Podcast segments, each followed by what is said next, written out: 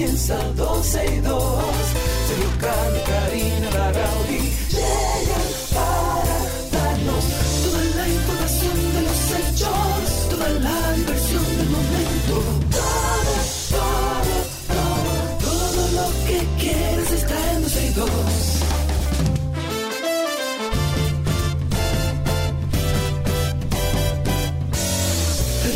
Ya marcado las 12, ya comienza 12 y 2. Sergio Carlo y Karina Larrauri llegan para darnos toda la información de los hechos, toda la diversión del momento,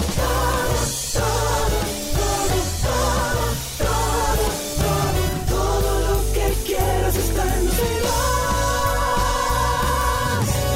Saludos amigos, bienvenidos a 12 y 2, hoy miércoles, ombligo de semana, 7 de septiembre del año 2022, y estamos aquí como todos los días en esta 91.3, 91.1 FM, llevándoles a ustedes, yo creo que información, buena conversación, llevándoles también un poquito de raciocinio. ¿Verdad que sí? Eso aportamos a la sociedad. Raciocinio. O ¿no? Razonamiento. Cada persona tiene una forma distinta de razonar y hay que respetársela. Pero nosotros razonamos alrededor de las ideas, estén de acuerdo con nosotros o no. Tú sabes que anoche... Eso es más diplomático. Anoche estábamos... hay unos amigos nuestros de Gaby y mío que están aquí durante una semana, que vinieron de Atlanta y están aquí en Punta Cana. Y anoche fuimos al apartamento que ellos alquilaron ahí en Bávaro. Y en un momento me di cuenta de lo importante, Karina, que es la conversación. O sea, el acto de conversar. El acto de sentarte con personas que conoces, que no conoces. Claro. De humanidad, de acercarse, de abrazarse, de verse a los ojos, de señores, hemos perdido eso. Es increíble. Sí, sí. Yo estar sentado en una mesa, a mí no hay nada que me disloque más que estar sentado en una mesa con todo el mundo mirando hacia su celular. No. Eso, yo ya aquí en mi casa, por ejemplo, cuando estamos con nuestros amigos, que viene alguien a visitar, lo que sea, yo desde que alguien coge el celular digo, mira, a ver, mejor párate y vete allí a hablar del celular porque estamos compartiendo aquí ahora mismo. Pero claro, pero por Dios, yo creo que tenemos que empezar a mirar hacia atrás a cómo nosotros nos sociabilizábamos naturalmente. Lo que no significa que la tecnología es mala. La tecnología es maravillosa. Yo tengo familiares fuera del país que si no fuera por la tecnología, claro. La cercanía que tenemos no la tuviéramos. Ahora, si usted tiene una persona presente, dedíquele tiempo presente. Es como también tú utilizas lo que te ofrece la tecnología. Es como tú utilizas lo que... el día a día, o sea, lo que hemos avanzado en tecnología, es como tú lo utilices. Si tú vas a estar todo el tiempo pegado a un teléfono, al menos que tú no estés trabajando con eso, y te estás perdiendo de lo que tienes alrededor, de lo que tienes al lado, de tu pareja, de tus amigos, etcétera.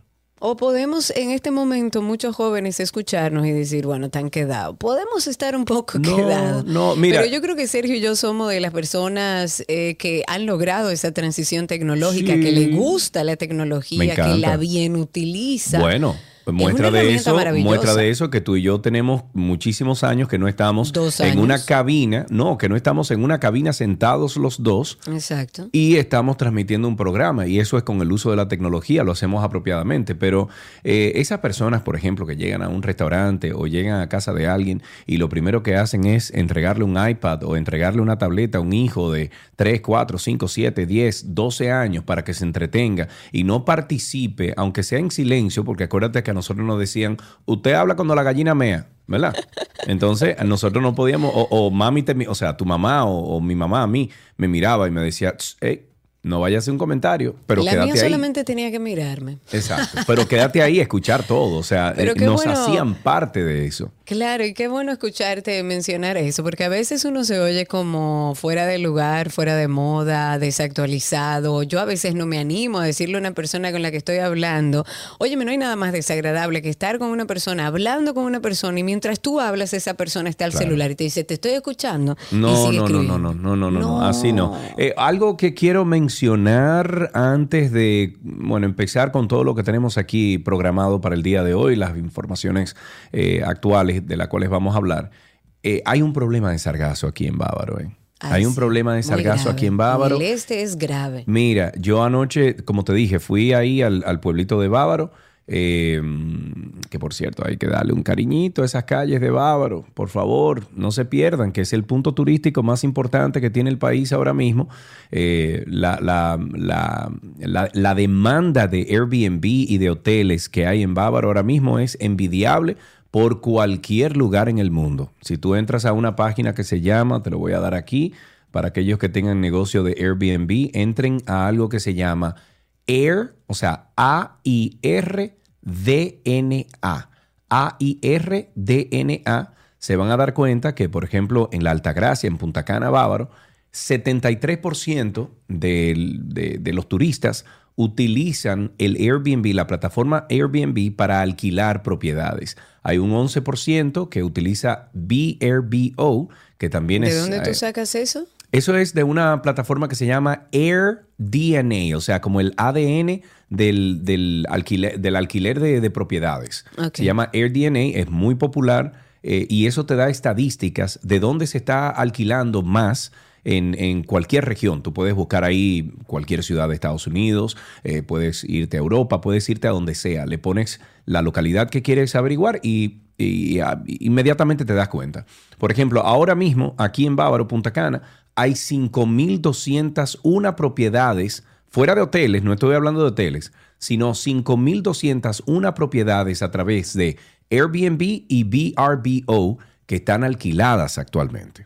5.201 propiedades. Pueden haber ahí 8 familias, 5 familias, 3 gente, 2 gente, 1 persona, pero esas son las propiedades que están alquiladas ahora mismo. Y, o sea, te estoy hablando de un flujo de personas importante. Y mi comentario va a que hay que buscarle una solución al problema del sargazo por varias razones. La primera, el mal olor que hay en Bávaro, a huevo podrido, a cloaca, a aguas negras, y eso viene del sargazo, es considerable. Yo me desmonté del carro y lo primero que dije, Dios mío, ¿pero qué es esto? O sea, ¿qué fue lo que pasó aquí? Eso es terrible, y yo te digo, sobre todo los hoteleros de la parte este del país han hecho esfuerzos, han intentado, han buscado la manera, pero esto es un proceso... digamos que normal dentro de la normalidad del calentamiento global. Y han buscado, porque yo incluso me he sentado a averiguar. No digas calentamiento global, di cambio climático. Cambio climático, sí, cambio climático, tienes toda la razón. Y la realidad es que se han hecho esfuerzos y yo he investigado a ver qué es lo que se está haciendo en otros países, cuáles son las alternativas.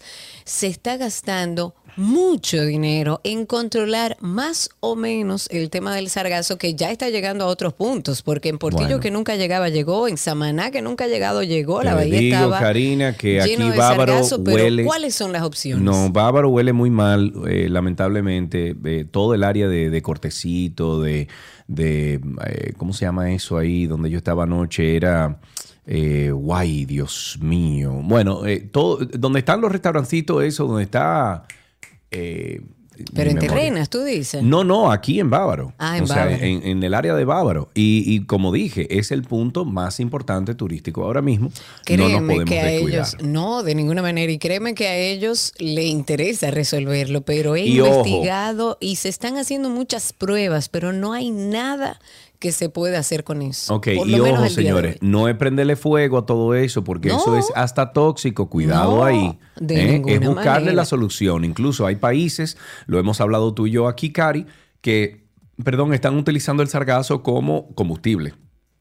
Con un proceso químico, con un proceso... Están tratando de... No, lo están haciendo, lo están haciendo. Hay países que están... Te voy a buscar la información, pero lo hablamos aquí brevemente y dicen que sí, que el sargazo, aparte de abono, puede servir como combustible.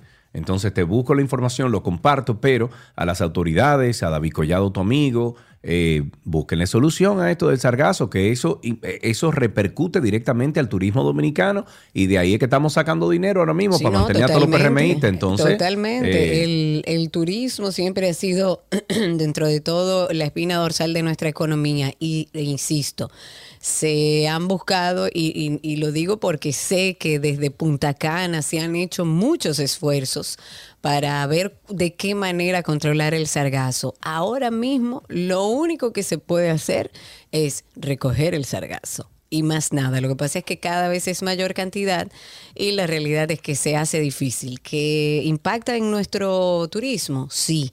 Pero las opciones realmente son pocas. Y digo, esta situación está más complicada que nunca, porque a lugares donde nunca llegaba el sargazo ya también están llegando. Y ni hablar de México. Si nos vamos a México y hablamos de la situación que está viviendo México con el sargazo, es todavía peor.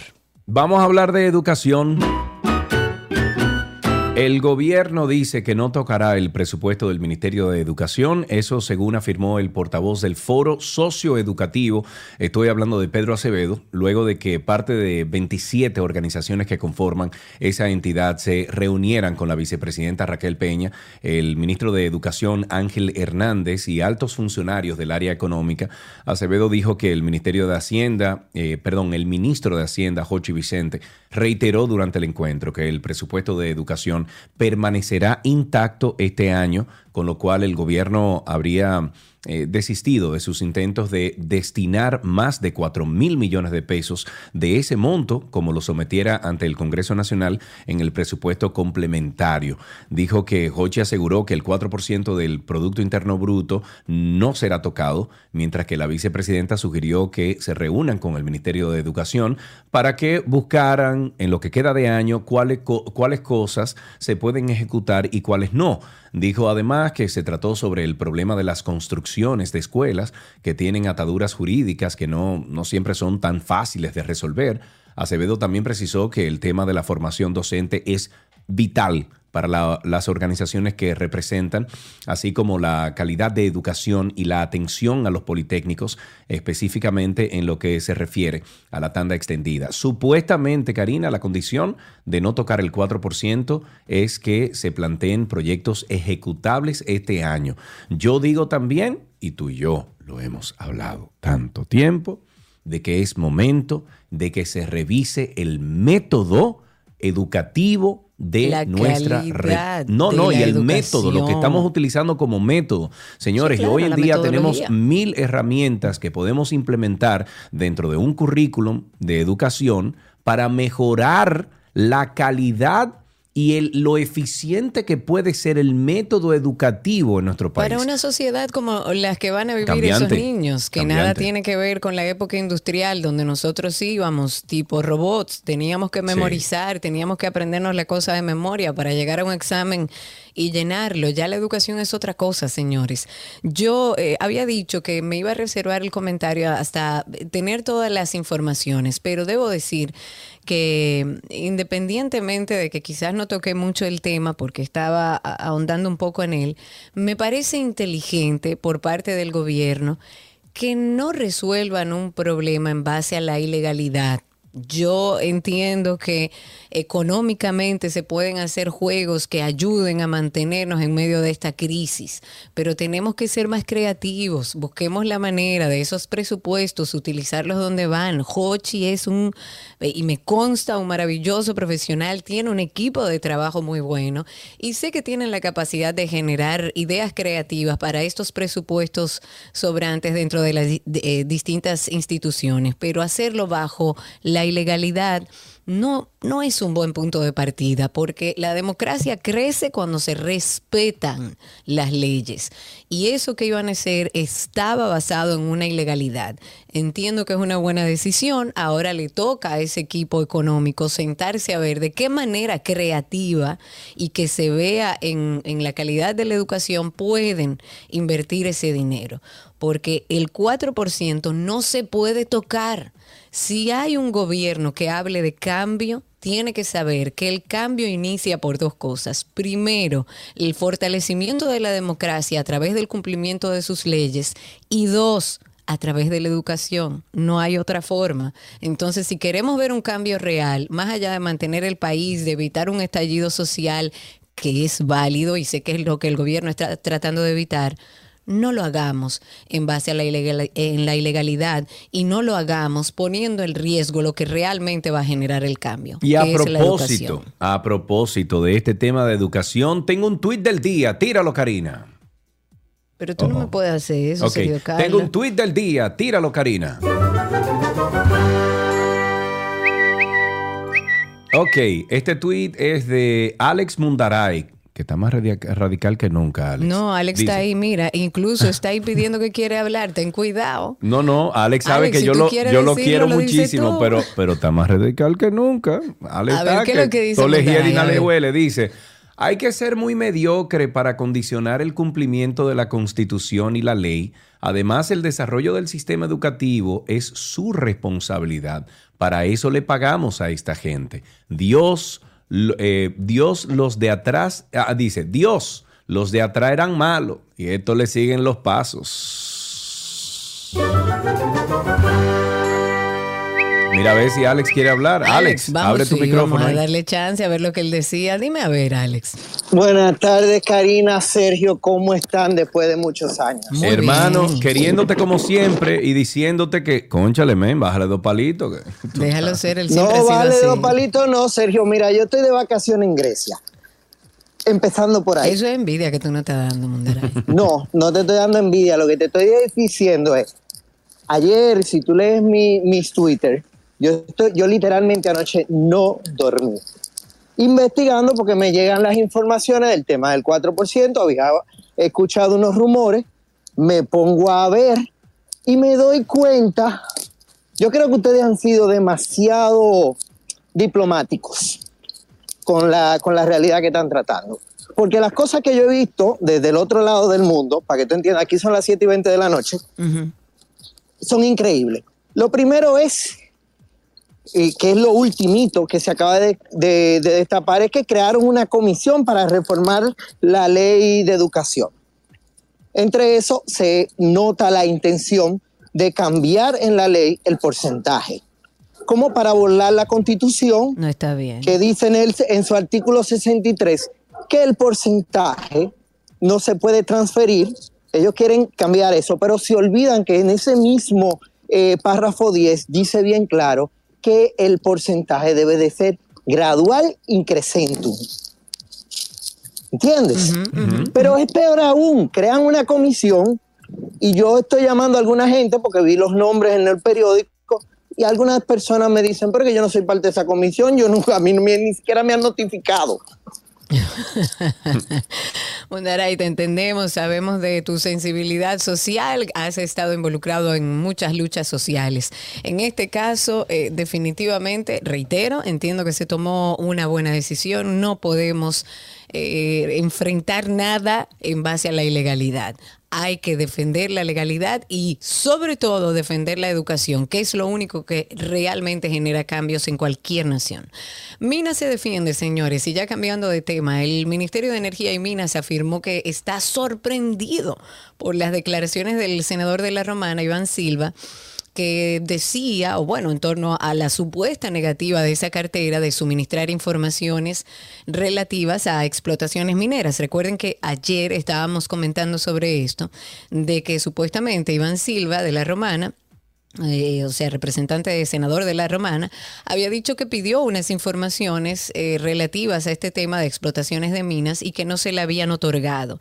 La Dirección de Comunicaciones de este ministerio dijo que el lunes, o sea, antes de ayer, se produjo una conversación amistosa por el teléfono entre el ministro Antonio Almonte y este legislador, y que incluso ellos convinieron en que se iban a juntar 2 días después para continuar esa conversación y poder despejar todas las inquietudes que tuviera Iván Silva sobre el tema. Pero bueno, el senador Silva Fernández solicitó también mediante comunicaciones dirigidas al Ministerio de Energía y Minas informaciones, Karina, acerca de contratos entre el Estado Dominicano y unas 300 empresas que, según él, tienen explotaciones de oro en diferentes localidades del país, A ese respecto, el Ministerio respondió al legislador mediante carta entregada en el Senado de la República del 31 de agosto del año 2022 lo siguiente, y dice, estoy citando, sobre el particular le informamos que en este Ministerio de Energías y Mina o Energía y Minas,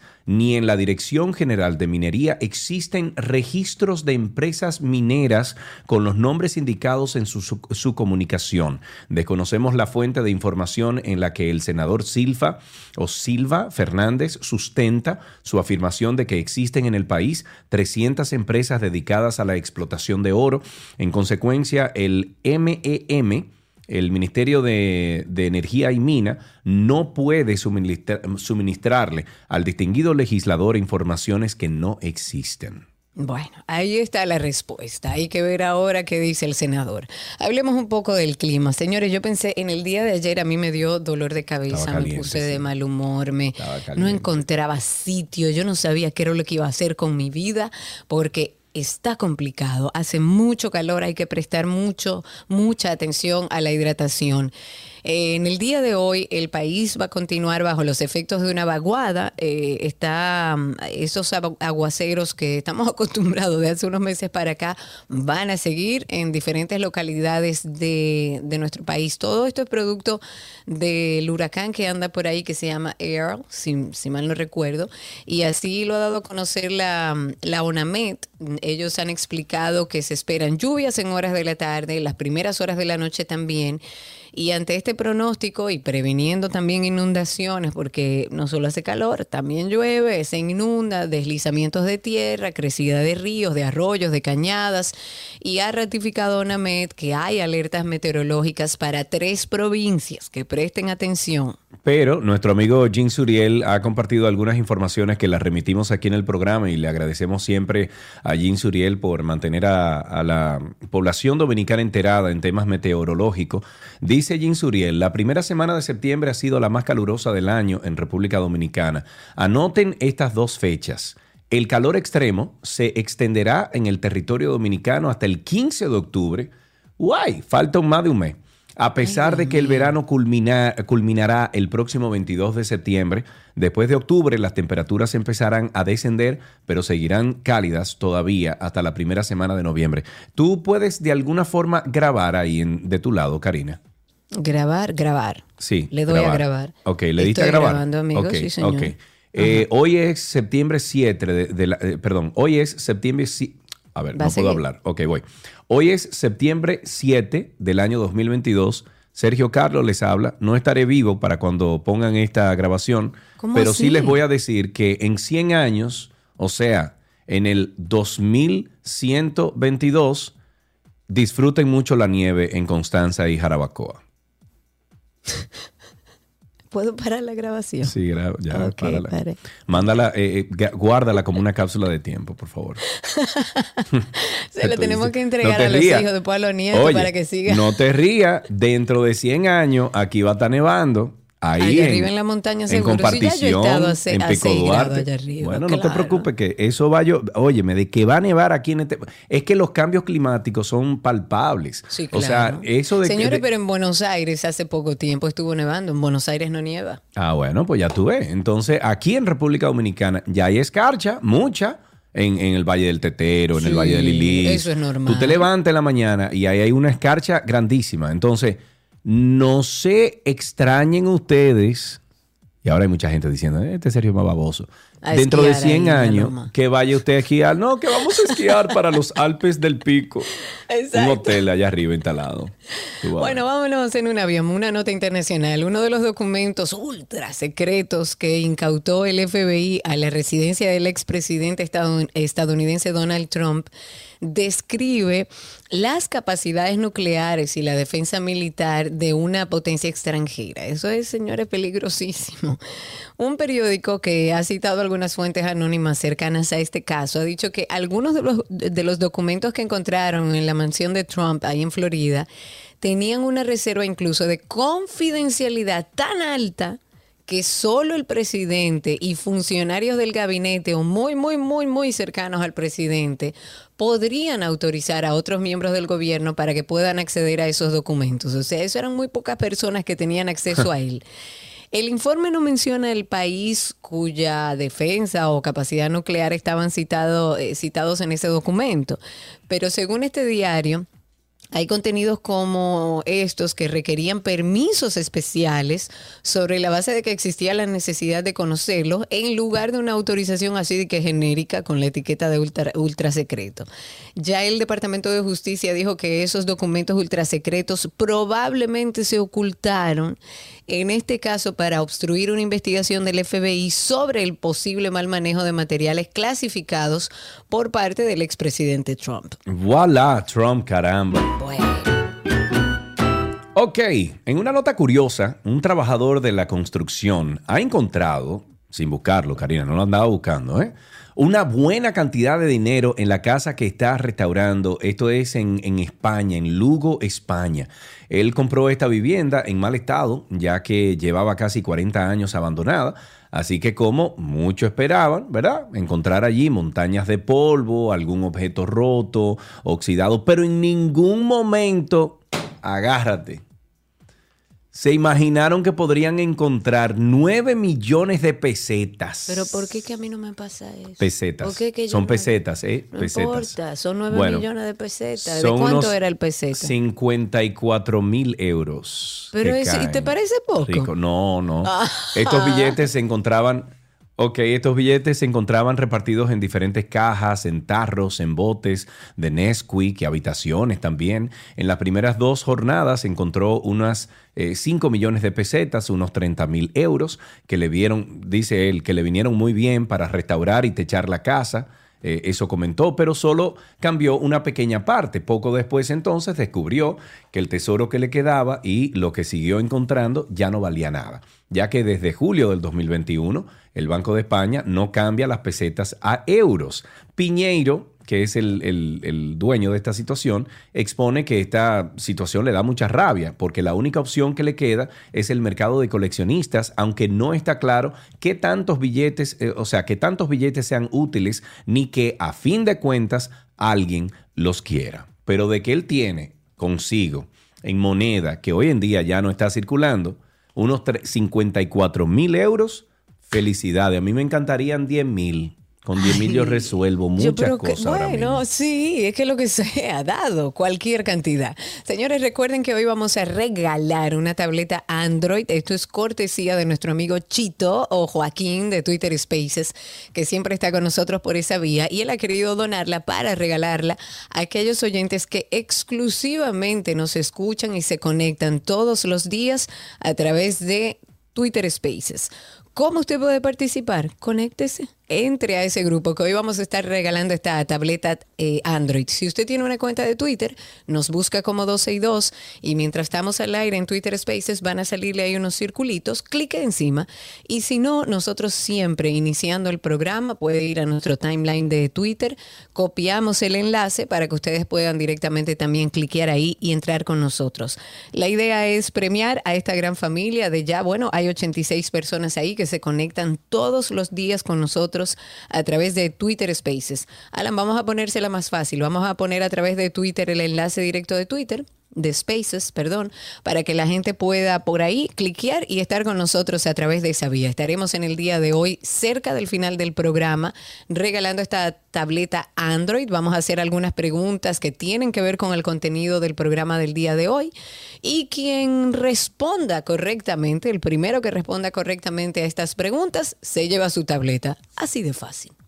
After Dark. Aquellos momentos en los que nos sentimos como irritables, cansados, aburridos, abrumados y muchas veces hasta estancados. Hay una persona que hasta creó un concepto muy interesante que se llama los mientos. Esto que yo le llamo los mientos, que son abrumamiento, estancamiento y aburrimiento, en común tiene una palabra que define lo que tú no quieres. Creemos que son verdad, pero realmente son mentiras por falta de gestionar. Yo antes, en mis 15, 16, 18 años, yo me aburría a tal punto que el no hacer nada me enfadaba, o sea, me ponía de mal humor. Cuando una persona vive en el vacío del hacer, estoy haciendo, me levanto en piloto automático y le doy ripí a eso 3 o 4 años, tu propósito como ser humano no está sucediendo. O sea, es mentira que tú tienes que vivir abrumado, es mentira que tú tienes que estar estancado en diferentes áreas de tu vida, y mucho más mentira es que tú naciste de que para vivir aburrido. Karina y Sergio, After Dark. Karina y Sergio After Dark está disponible en todas las plataformas de podcast. Nos buscan como Karina Larrauri o Sergio Carlo en el buscador de esa plataforma que usted utiliza. Si no, usted puede entrar a Google directamente y poner en Google Karina Larrauri Podcast o Sergio Carlo Podcast, y de inmediato va a salir entonces como primera opción cualquiera de las plataformas donde estamos, en los networks que estamos nosotros. Karina y Sergio After Dark. Ahí hablamos de bienestar, hablamos de siempre dejar algo positivo para usted, para su familia, para sus hijos. Karina y Sergio After Dark. Así empezamos 12 y 2 en el día de hoy. Cuando son las 12:34 de la tarde, ya regresamos con mucho más. La receta llega a ustedes gracias a Arroz La Garza. La Garza te trae una funda de premios. Registra tus fundas y ganas premios.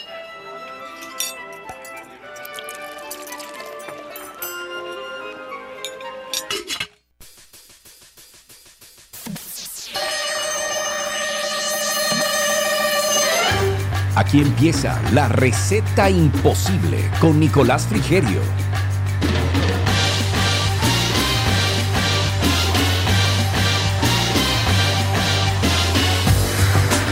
Nico, ¿qué es lo que dice Nico? What's up? ¿Cómo están? Estamos bien, Nico. Qué bueno. Por allá. Bien, okay. Bien, muy bien. Karina, te dejo con Nico para allá a comer. ¿Y esta energía que tiene Nico? No sé. ¿Qué es lo que pasa? ¿Y qué es lo que te pasa? ¿Estás cansado? Sí, tengo un sueño. ¿Veo? De esos. Sí. ¿No te dejaron dormir anoche? Nunca. Ya, eso, never, ya, de por vida. Ya asumí que hasta que no tenga, 35 quizás, que ya se vaya de la casa definitivo, tenga familia, ya no voy a dormir. No, y además viene otro, o sea que no van a ser 35, van a ser 45, 50, o sea que uno nunca sabe, Nico. Vamos a la receta. Vamos a la receta, exactamente. Continuamos una semana de pastas, una de las cosas que más me gusta, la comida italiana engorda, pero es rica, no importa. ¿Qué preparamos hoy con pasta, Nico? A ver, vamos a hablar seriamente. Quienes han tenido la oportunidad de viajar a Italia, que digan cuántas personas obesas han visto en Italia. No hay. O sea que, por lo menos en mi experiencia, no vi muchas personas en obesidad. No hay. En el lugar donde fui. ¿Y por qué? Bueno, lo que pasa es que tienen una dieta. Pasta y beben vino. Tienen una dieta equilibrada, se pudiera, entiendo, ¿no? Que la dieta mediterránea, que se basa en el equilibrio, hace que mantengan la forma. Nosotros aquí lo que pasa es que comemos mucho, primero que se come mucho aquí y segundo que comemos cosas que engordan mucho también. Sí, claro, la ensaladita la dejamos para cuando no haya nada. ¿Ensaladita para qué? ¿Qué es eso? Muy bien, vamos a preparar otra receta con pasta. Si ustedes tienen alguna, pueden compartirla con nosotros, para compartirla con la audiencia a través de nuestra página 12y2.com o en cualquiera de las redes sociales, también como 12y2. Hoy, ¿qué preparamos, Nico? Vamos a preparar, a pesar de que es pasta y que viene más de Italia que de otra parte, esto es una receta, una preparación, entiendo que bastante norteamericana, que es el mac and cheese. Oh, pero claro. Entonces, vamos a necesitar los famosos coditos, que los encontramos en todos los súper y de varias marcas. Uh-huh. Vamos a necesitar también harina, mantequilla y leche. Con estos 3 ingredientes, lo primero que nos tiene que venir a la mente siempre es una bechamel o una salsa blanca, como le llaman muchos. Uh-huh. Por otro lado, vamos a necesitar quesos, que lo más común es queso cheddar. A mí particularmente me gusta mucho mezclar queso cheddar blanco y amarillo. Y normalmente también le pongo un buen puñado de queso parmesano. Tengan en cuenta algo, los quesos cheddar tenemos desde los cheddar que compramos en el colmado, claro, que están bien para sándwich y eso está muy bien, hasta cheddar madurados, que son un espectáculo, añejados. O sea que también, si quieren ahí, vayan jugando un poquito con esas combinaciones y van a ir viendo que van a encontrar distintas tonalidades de sabores que están buenísimas. Por último, vamos a necesitar salpimienta normal, pan molido o panko, lo que tengan a mano o lo que más les guste. Un pan viejo que usted lo raye, lo muela, lo todo. Para esta preparación, pan viejo que esté así bien seco y lo podamos rallar, va perfecto. Genial, o sea que claro. buena idea. Y que hacía mucho que no la usaba, que ya la extrañaba, la nuez moscada. Ah, sí, claro. Ayer habíamos dejado una receta aquí con nuez moscada y yo decía, uy, me acuerda Nico. Bueno, ya la reintegramos. Entonces, para la preparación, muy fácil. Lo primero, vamos a cocinar la pasta y, como digo siempre, miren en el paquete el tiempo que diga. Puede ser 8 minutos, 10 minutos, 12, depende del fabricante el tiempo. O sea que lo primero que vamos a hacer es leer esa parte. Vamos a colocar abundante agua con un poco de sal a punto de ebullición. Ya cuando comience a hervir, vamos a agregar la pasta. Mientras se va cocinando la pasta, lo que vamos a hacer es la salsa. Para la salsa, muy fácil. Vamos a colocar la mantequilla en depende de la cantidad que vayamos a hacer, pero en una olla no muy alta. Si quieren, pueden tener a mano un batidor de mano para ayudarse. Vamos a colocar la mantequilla a fuego medio. Cuando la mantequilla ya se funde y comienza a hacer como una espuma, vamos a agregar la harina y la vamos a mezclar bien con el batidor de mano, que quede todo bien integrado. Si ven que se empieza a tostar un poquito, bájenle el fuego y vayan controlándolo ahí de a poco. Luego que ya tenemos todo esto bien integrado, vamos a agregar la leche, vamos a mezclar bien. Si se forma algún grumito, no se preocupen, que esto luego lo podemos arreglar. Pero no se asuste, como yo, que entro en pánico, se me dañó. No. Sigan cocinándola. No la bote. Muchas veces, no la bote, por favor. Y no se frustre tampoco, no pasa nada, a todos nos pasa, así que claro. No se complique. Entonces, muchas veces con la misma cocción el grumo desaparece, pero si quedara algún grumo y queremos tener una salsa bien lisita, que sería lo ideal, simplemente la vamos a pasar por un colador y la volvemos a colocar en la ollita. Listo, ese truquito ahí de cámara, que nadie lo vea y ya está. Exacto. Entonces, luego de que pasan unos 5, 6, 7 minutos que la harina ya se cocinó, la salsa ya está bien espesa, la vamos a probar. Vamos a agregar solamente nuez moscada, la sal todavía no, porque vamos a agregar quesos y lo vamos a dejar para el final. Agregamos nuez moscada, seguimos mezclando y agregamos los quesos que tengamos, que hayamos escogido o los que tengamos ahí en la nevera. Okay. Importante, el mac and cheese no quiere decir que tenga que ser 100% con cheddar. Si lo quieren hacer con queso manchego, mozzarella, va a estar buenísimo también. La idea es que sea algún queso que tenga sabor y que se funda, que haga como ese hilito, así que cuando cogemos la pasta da como, uy, qué hambre. Da esa sensación así de que, ay, está buenísimo. Entonces, agregamos los quesos, mezclamos bien. La pasta para este entonces ya debería de estar lista. La vamos a retirar del agua, la escurrimos, la agregamos a la salsa, mezclamos bien todo. Probamos y aquí es donde vamos a ajustar de sal y pimienta la cantidad que nos guste. Cuando ya tenemos todo bien listo, lo vamos a pasar a un recipiente que lo podamos llevar al horno o a un gratinador. Le vamos a poner el pan rallado o el panko o el pan que rallamos ahí en el momento por arriba. Lo vamos a llevar al horno unos 3-4 minutitos. La idea es que se tueste ese pan y que quede bien crujiente. Retiramos del horno, servimos y listo. Y listo, ahí tenemos una rica receta que ustedes pueden preparar en su casa. Lamentablemente, esta receta imposible es imposible porque nunca está en nuestra página, porque Nicolás no las envía. Pero ustedes recuerden que Nico está en redes sociales como Nico el Chefo. Si le gustó esta receta, pídasela. Gracias, Nico. Gracias a ustedes. Un abrazo y que duermas. Y hasta aquí nuestra receta imposible con Nicolás Frigerio.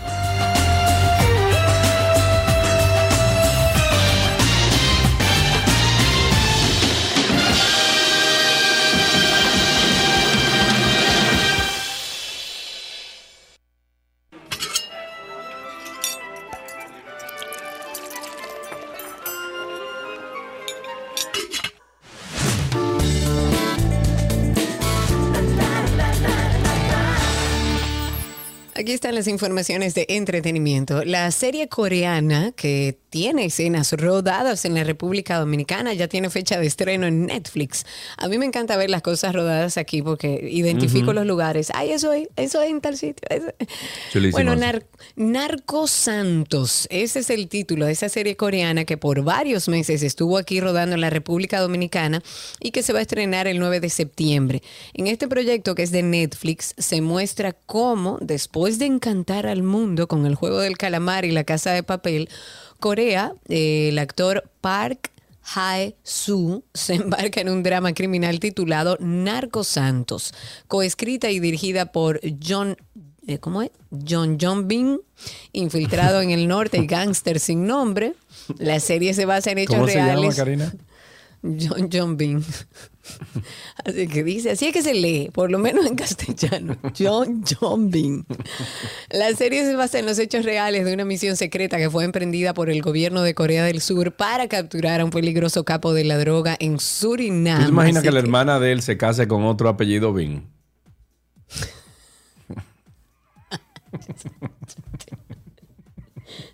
No voy a decir. 강희구 씨, 강희구 씨 도와주러 온 거니까 Turn around! 제가 아니라는 걸 어떻게 아세요, 근데? 전요한 목사라고 아시죠? 주님, 이 또한 주님의 계획이십니까? 지금 강희구 씨 이렇게 만든 게 바로 전요한입니다. 저걸 뭐 어떻게 하라는 거예요? 진짜 마약상이 된 것처럼 행동해야 합니다. Señores, pero todo eso es aquí. Todo es aquí. Sí, ellos estuvieron varios meses aquí filmando. O sea que ahí deben haber muchas escenas rodadas aquí en República Dominicana. Mira, con John Bean. John Bean. Sí, John Bean. Entonces, un tribunal federal de California desestimó una demanda en la que se alegaba que la portada del álbum Nevermind de la banda de rock Nirvana del 1991 constituía pornografía infantil. Spencer Elden, de 31 años, que apareció desnudo en la portada del álbum cuando era un bebé, demandó a la banda por supuesta explotación sexual infantil comercial. Señor. Sin embargo, su demanda fue desestimada el viernes cuando un juez dictaminó que Elden había presentado su denuncia después de que hubiera prescrito el plazo de 10 años. El abogado de Elden dijo que planea apelar la desestimación. La portada de Nevermind, en la que aparecía el niño Elden nadando bajo el agua, con los ojos fijos en un billete de dólar, se ha convertido en una de las imágenes más perdurables del rock en toda nuestra historia. En la demanda original presentada el 24 de agosto del año 2021, los abogados de Elden... Iba a decir algo ahí, no lo voy a decir. No. Los abogados de Elden dijeron que la imagen era pornográfica y que ha sufrido daños de por vida. Como resultado de su participación, Elden incluyó como demandados a los miembros sobrevivientes de la banda, al vocalista Kurt Cobain también, que ya no está con nosotros, y a varios sellos discográficos, pero no le van a dar su chelito. Qué búsqueda. No, señor. Hollywood, señores, está que arde, o más bien que salpica. Durante las últimas horas se ha vuelto viral un video del Festival de Cine de Venecia en el que supuestamente Harry Styles estaría... escupiendo al actor Chris Pine, quien se sentaba al lado del famoso artista en el patio de butacas. Hay una escena que captó totalmente desprevenido al intérprete nacido en Los Ángeles, que es un estandarte de grandes sagas recientes como Star Trek o Wonder Woman. Y así pues, todas las redes se han volcado con el suceso, intentando averiguar a través del video que les dejamos a continuación, que le vamos a compartir a través de redes, si realmente existe acción de escupirlo o si existiera algún tipo de enemistad reciente o antigua entre ambos artistas. También hay que tener en cuenta que ambos acaban de trabajar juntos en la película Don't Worry Darling, por lo que podría tratarse quizás hasta de una broma o la consecuencia de tensiones durante el rodaje. Uno no sabe, no se pone a pensar en eso. Juzguen ustedes mismos, lo vamos a cargar a través de nuestras redes sociales. Desde luego el documento no tiene pérdida.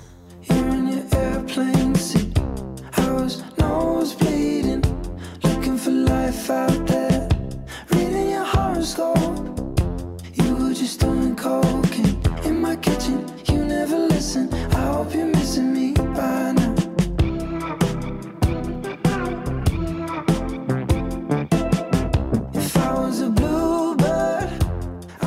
En otra noticia, el actor Brendan Fraser, conocido... Hey, yo tengo una anécdota de Brendan Fraser. ¿Tú te acuerdas en 2005, 2006, cuando Hemke y yo estuvimos en la película de Andy García, Lost City, La Ciudad Perdida? Cuando fuimos al estreno, o sea, al premier de esta película, Brendan Fraser estaba sentado detrás de mí y de Hemke. Y cuando estábamos saliendo del cine, él me topó aquí atrás y me dijo, hey, y yo me volteé y él me dijo, good job. Y esa fue mi interacción con Brendan Fraser. Wow. Bueno, Brendan Fraser, conocido sobre todo por películas comerciales, impresiona el Festival de Venecia con una interpretación de un profesor obeso que se llama The Whale, sería la ballena, The Whale, y empieza a resonar para los Oscar. Millones de espectadores conocen su cara, obviamente. Le ha visto escapar de una momia, volar por alguna jungla, colgado de una liana. Se ha reído con él una que otra vez, pero pocas veces han observado de qué era verdaderamente capaz Brendan Fraser. Ni el propio director Darren Aronofsky era tan consciente de su talento, tampoco controlaba toda su filmografía, pero asegura que algo en las entrañas le dijo que ahí estaba el actor que llevaba buscando 10 años. Se había pasado una década imaginando a todas las estrellas de Hollywood, en palabras del cineasta, para el papel principal de esta película que se llama The Whale, en el de Charlie, un profesor obeso, encerrado en su casa, su cuerpo y sus remordimientos, hasta que se cruzó con Fraser y supo que la búsqueda había terminado. El resultado que se ha estrenado estos días en el Festival de Venecia ha asombrado y entusiasmado al público, tanto que algunos ya dan por hecha la primera nominación del actor a los Oscar, y además él tuvo un standing ovation, un aplauso. Se puso hasta a llorar. Un aplauso de pie durante 6 minutos. Wow. Le aplaudieron a Brendan Fraser. O sea, qué bello. Que ver esto, a ver en qué va. En otra noticia, hobbits, elfos, orcos. Nadie parecía tener algún problema por los personajes fantásticos de The Lord of the Rings, hasta que se incluyeron algunos que no tienen como piel blanca. La nueva serie de The Rings of Power enfrenta una ola de reacciones negativas por su elenco diverso. Prime Video ha tenido que retrasar las reseñas de los usuarios que se publican en su plataforma para poder lidiar un poco con críticas falsas formuladas por bots. La plataforma también restringió la posibilidad de hacer comentarios. Solamente podrán opinar de la serie aquellos que ya la hayan visto. El review bombing o bombardeo de reseñas es un fenómeno que han tenido que enfrentar diversas franquicias de cine, de videojuegos, donde grandes, muy grandes cantidades de seguidores se organizan para escribir opiniones negativas de las producciones en sitios como Rotten Tomatoes, que se conoce mucho, Metacritica, o las propias plataformas donde se publican. La serie ofrece una versión distinta del universo del Señor de los Anillos. Se desarrolla durante la segunda edad de la Tierra Media. The Rings of Power debutó en la plataforma de streaming de Amazon con 25 millones de espectadores en todo el mundo, lo que la convirtió en el mayor debut de Prime Video hasta ahora. Bueno, yo te tengo una información, Karina. Próximamente te estaré invitando a quedarte en la casa de Hobbit, de la película, en la montaña. Bueno, no, tú lo sabes porque te lo he comentado. Gaby y yo vamos a empezar una compañía de property management, de manejo de propiedades, y dentro de las propiedades que ya tenemos capturadas, que ya tenemos como parte de nuestra plataforma, va a ser una casa de Hobbit. Está incrustada dentro de una montaña, está en la montaña, dentro de la montaña, y va a ser toda la fachada y la parte de adentro, todo va a ser de la película de Hobbit. O sea que próximamente, Cari, vas a quedarte en la casa de Hobbit. Obvio, ya cuando estamos... Más te vale.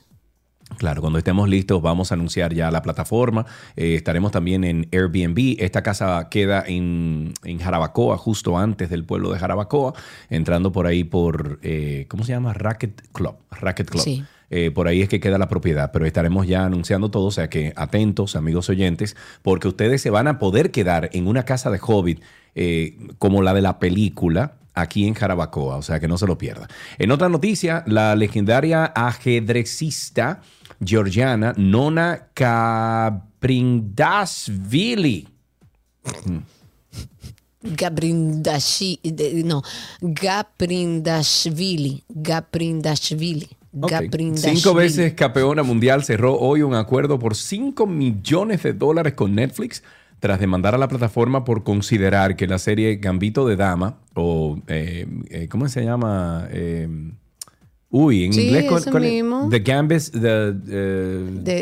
Queen's Gambit. The Queen's Gambit, ok, esa. El Gambito de Dama contiene información falsa. Pues esta mujer demandó a Netflix en septiembre del año pasado ante un tribunal de California al señalar que en la miniserie dicen sobre ella que nunca jugó contra hombres y también la llaman ajedrecista rusa, algo que no se corresponde con la realidad, ya que en el 1968, época en la que transcurre la acción de la miniserie, esta señora compitió contra casi 60 hombres, incluidos 10 grandes maestros del ajedrez.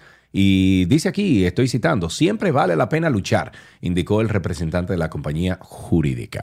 Eso siempre queda como en nada, porque ellos se curan diciendo basada en hechos reales. Siempre las películas tienen, ay, ya ganó. Perdón, que se me quitó el audífono. Ay, ya ganó, pues le dieron su ganancia. Yo entendí que ella estaba en medio del problema. No, $5 millones le dieron. Ah, pues muy bien lo que hizo ella, entonces muy bien su dinerito. Señores, recuerden que hoy vamos a regalar una tableta Android a todos los que estén en sintonía con nosotros a través de Twitter Spaces. Esta tableta ha sido una donación de un oyente, de nuestro querido Chito, Joaquín, que ustedes pueden verlo ahí, así que denle las gracias en Twitter Spaces. Y la vamos a estar regalando de cerca del final del programa. Vamos a hacer algunas preguntas que van a tener que ver con el contenido del día de hoy. Y ahí el que esté con su mano levantada, el primero que levante la mano, si contesta correctamente, se gana. Si no, pasamos al siguiente y así el primero que conteste todas las preguntas bien, pues se llevará su tableta. ¿Cómo se puede conectar en Twitter Spaces? Fácil. Búsquennos en 12y2 como, perdón, en Twitter como 12y2, 1, 2 y 2. Y así cuando entra a nuestro perfil va a haber unos circulitos titilando. Clica encima y así nos va a escuchar ya en vivo. Por ahí también puede participar con nosotros en vivo. Y si no, pase por nuestra cuenta de Twitter, que ahí siempre copiamos el enlace que dice Spaces o Twitter Spaces. Clique así, ahí arriba, y también está ya con nosotros y participando para llevarse esta tableta Android. After Dark. Aquellos momentos en los que nos sentimos como irritables, cansados, aburridos, abrumados y muchas veces hasta estancados. Hay una persona que hasta creó un concepto muy interesante que se llama los mientos. Esto que yo le llamo los mientos, que son abrumamiento, estancamiento y aburrimiento, en común tiene una palabra que define lo que tú no quieres. Creemos que son verdad, pero realmente son mentiras por falta de gestionar. Yo antes, en mis 15, 16, 18 años, yo me aburría a tal punto que el no hacer nada me enfadaba, o sea, me ponía de mal humor. Cuando una persona vive en el vacío del hacer, estoy haciendo, me levanto en piloto automático y le doy ripí a eso 3 o 4 años, tu propósito como ser humano no está sucediendo. O sea, es mentira que tú tienes que vivir abrumado, es mentira que tú tienes que estar estancado en diferentes áreas de tu vida y mucho más mentira es que tú naciste de que para vivir aburrido. Karina y Sergio. After Dark. Señores, vayan y escuchen este episodio de Sus, porque ya hemos recibido varias personas, varios testimonios que dicen, óyeme, Sus me habló directamente a mí. Ustedes pueden conseguir este material en Karina y Sergio After Dark. Estamos en todas las plataformas de podcast. Nos pueden buscar como Karina Larrauri o Sergio Carlo, así con nuestros nombres. Recuerde que Larrauri es con doble R y Carlo no lleva S, sino Carlo de apellido. Nos pueden buscar así, por ejemplo, cuando usted lo pone en Spotify, usted pone ahí Karina Larrauri o Sergio Carlo. Si usted no sabe lo que es un podcast, le damos la bienvenida. Entonces, déjennos nosotros ser su primer podcast. Ustedes pueden buscar esto en Google como Karina Larrauri en podcast. Lo que pasa es que estoy viendo a Karina que se está dando masaje en la cara mientras yo estoy diciendo facial. Un masaje facial. Exacto. Muy bien. Okay. Y también pueden buscar Sergio Carlo Podcast y ahí se encuentran entonces con Karina y Sergio After Dark. Karina, yo sé que tú no estás siguiendo el podcast de las hermanas Mirabal, pero yo les voy a invitar a todos los amigos a que vayan a cualquiera de las plataformas de podcast donde estén y busquen Sisters of the Underground. Sisters of the Underground es la historia de la hermana Mirabal, de las hermanas Mirabal, contadas de una forma de storytelling durante la dictadura de Trujillo. Escuchen un poquito de esto. Things that girls can't, when we are usually better at them anyways. Ay, Adela. You, mi niña, you can do anything because you are Mirabal.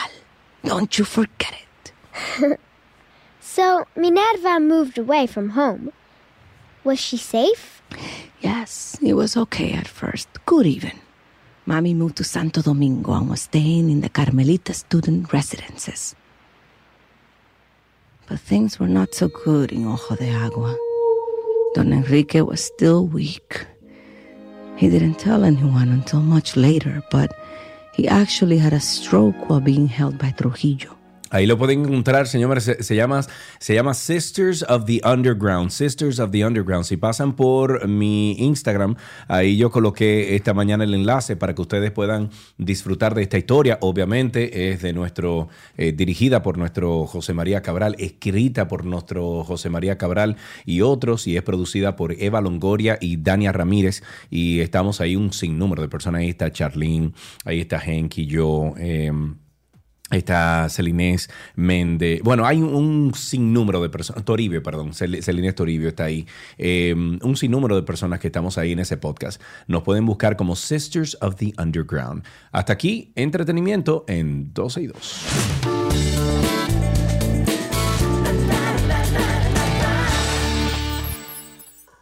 Lo mejor de la web llega a ustedes gracias a Altis y gracias a Aeropack, mi courier.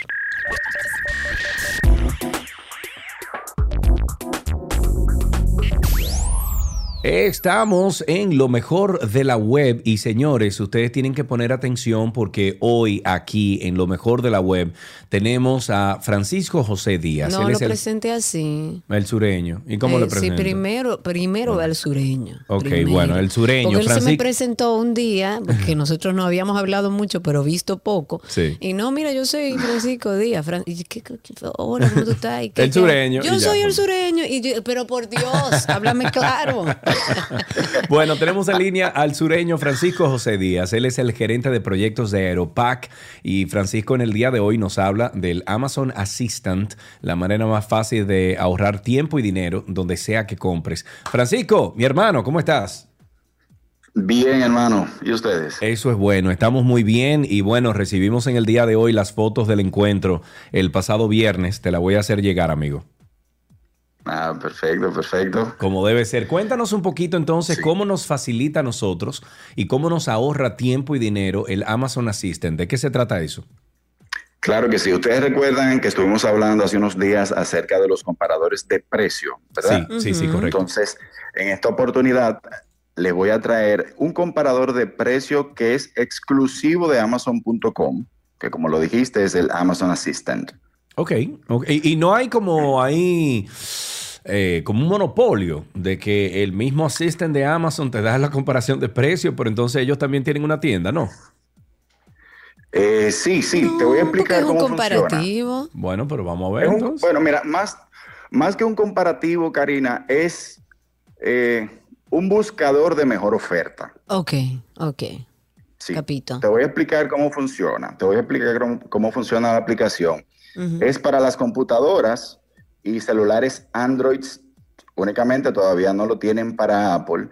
Este nos permite de una forma automática encontrar el mejor precio de cualquier artículo que estemos buscando en una página web o en cualquier aplicación de tiendas en el celular para los que usamos las aplicaciones de la tienda donde usualmente compramos. Okay. Entonces, que Amazon.com lo tenga y obviamente que esté en un mejor precio, una mejor oferta. Uh-huh, uh-huh. Exacto. ¿Cómo funciona? Luego de que instalas la aplicación, vamos a configuración de esta y le damos acceso a poder mostrarnos una ventana emergente o un pop-up sobre esta página en la que nosotros estamos buscando el artículo o la aplicación, como le estuve comentando. Este saldrá diciéndonos, mira Sergio, mira Karina, ese mismo artículo que tú estás buscando, lo tengo yo, pero a mejor precio, y te sale con el precio al lado. El pop-up es como la A de Amazon, te sale ahí. Perfecto. Y entonces, ¿cómo debemos hacer nosotros para instalarla, para darle uso, para que la gente entienda gráficamente en su cabeza? La puedes buscar así mismo en el Google Store y la puedes buscar, entras a Google y pones Amazon Assistant la aplicación, la descargas, ahí la descargas en tu computador y por igual en tu celular. Y esto tiene otra modalidad también de búsqueda, Karina y Sergio. Tú, tú pones, por ejemplo, Apple Watch, que estuvimos hablando, Apple Watch, un smartwatch en Google, te muestra los relojes, ¿verdad? Tú te colocas sobre la imagen del reloj, le das un clic derecho y en las opciones te va a salir, luego que ya tengas la aplicación instalada, compartir con Amazon Assistant. Y esta nos va a mostrar, si lo tiene obviamente, y los diferentes precios que lo tiene. Aquí hay algo como tú, bueno, no un monopolio, pero como tú dijiste, algo como un agridulce, Sergio. Porque uno da como, así, para instalar la aplicación hay que dar ciertos accesos en nuestra computadora y en nuestros celulares, como por ejemplo, que Amazon pueda rastrear nuestras actividades de navegación, tanto al usarla como sin usarla. Bueno, pero ahí hay que tener, cuidado entonces. Sí, es lo que te digo, hay gente que es muy celosa con ese tema de dar accesos, hay otros que no son tan celosos, y al que le interese tenerla, porque obviamente es una forma de ahorro, le dará los accesos. Y toda esa información, las políticas de privacidad, se pueden encontrar en condiciones de uso de Amazon Assistant en la página de Amazon.com. Yo compartí con ustedes el link y obviamente en nuestro blog de AeroPack. Bien, pues vamos a hacerlo así entonces. Vamos a compartirlo con nuestros amigos oyentes luego de saber y escuchar la explicación de nuestro amigo Francisco José Díaz, el sureño, cariñosamente el sureño, gerente de proyectos de Aeropack. Francisco, quiero agradecerte públicamente por los servicios que están ofreciendo en la sucursal de Punta Cana. Ayer recibí ahí 7 paquetes que fui a buscar y bueno, toda la plataforma de ustedes funciona a la perfección. Me llega la notificación cuando llegan mis paquetes aquí a Punta Cana y voy y los busco. O sea que felicidades, hermanos, porque tienen ustedes una eficiencia muy clara por encima de otras marcas. O sea que felicidades. Gracias. Muy bien, hasta aquí entonces lo mejor de la web en 12 y 2.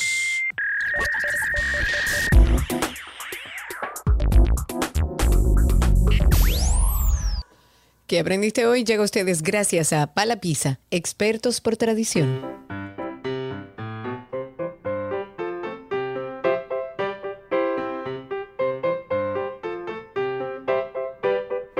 Suena una vez más la cancioncita que siempre dice nuestros niños que llamen. Y tenemos en la línea, Karina, al gran Samuel. Hola, Samuel, ¿cómo estás? Bien, qué bueno. ¿Qué edad tú tienes, Samuel? ¿Cuántos años? Tú eres el amigo de Matthew. Ah, pero Matthew. Ah, porque se llama Matthew tú. Ajá, tú sabes. Ajá. ¿Cuál es tu nombre, perdón? El hermano de mi hermano, Manu. Ah, ya entiendo todo. Tú eres hermano de Manu.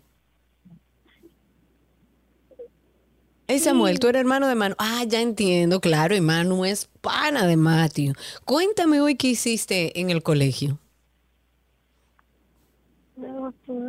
Claro, cuéntame, ¿qué hiciste hoy en el cole?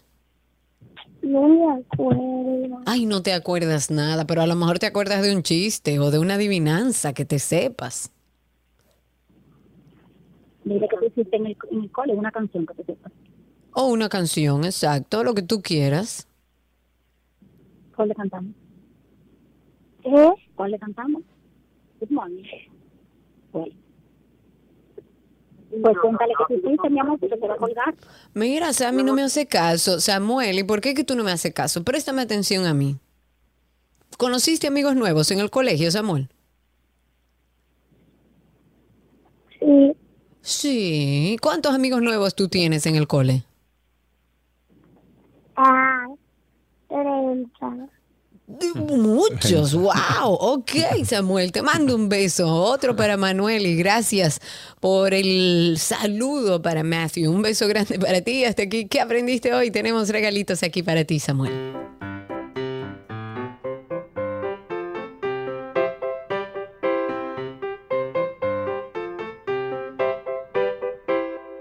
Tránsito y Circo llega a ustedes gracias a Marion Autos, tu inversión segura en manos expertas.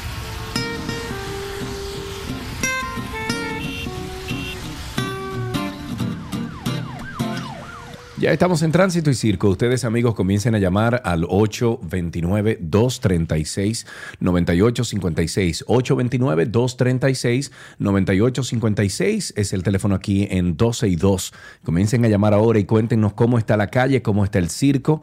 Mencioné a Karina al principio del programa, que a lo mejor es algo que podríamos hablar también aquí, que hay un problema grande aquí en Bávaro, Punta Cana de Sargazo, pero Karina me está diciendo que también las terrenas tiene el mismo problema y sí, ya, anoche estuve visitando a algunos amigos que están aquí en Bávaro y cuando me salí del carro, aquello apesta a diablo con lo que fuera. Tiene un mal olor a podrido, a huevo podrido, una locura. Sí, tiene un olor complicado. Sí, hay que buscarle una solución. Soluciones internacionales, te digo, he tratado de investigar qué se está haciendo en otros países, pero definitivamente es un atentado contra nuestro turismo, sobre todo en esta época del año. 829-236-9856, 829-236-9856. Y a través de Twitter Spaces, a todos los que están ahí con nosotros, primero recuerden que pueden participar en vivo, solamente tienen que levantar su mano, solicitar ser hablantes. Y recuerden además que hoy estaremos regalando cerca del final del programa a todos los que nos sintonizan exclusivamente por Twitter Spaces, estaremos regalando una tableta Android donada por uno de nuestros oyentes, nuestro querido Chito o Joaquín, que siempre está en sintonía con nosotros por esa vía.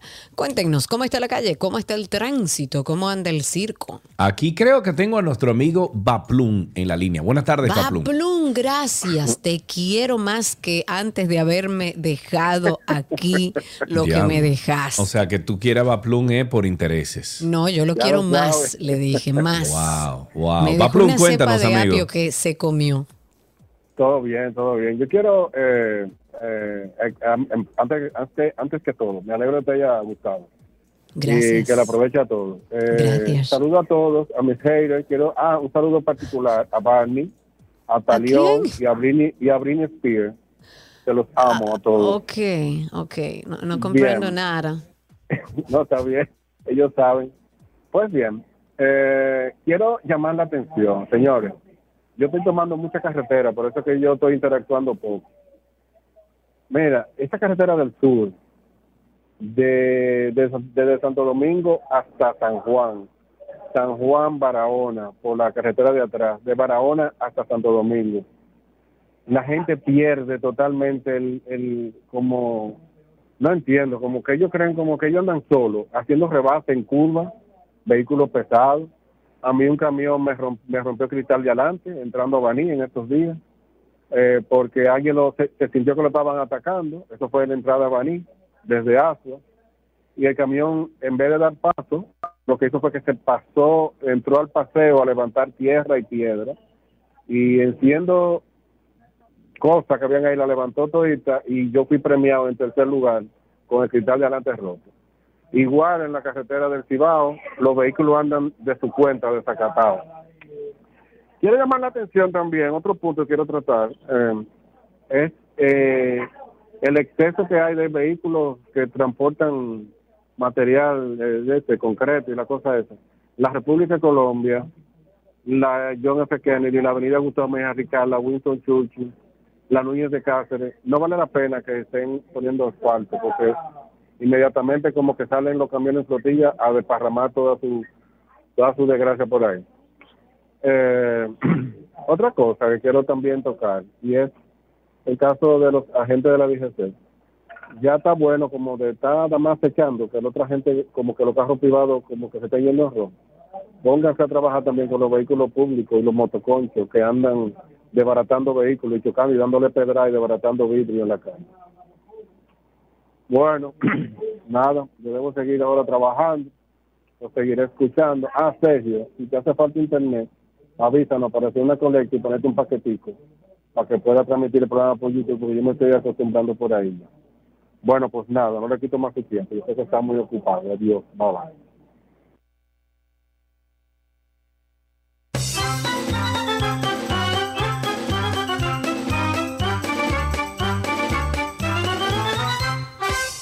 Te amamos, Paplum, te amamos. Un beso grande. 829-236-9856 y a través de Twitter Spaces, los que quieran hablar por ahí, levanten su manito. Ahí tengo a nuestro amigo Joaquín, donador o donante de la tableta que estaremos regalando hoy. Amigo Joaquín, cuéntanos.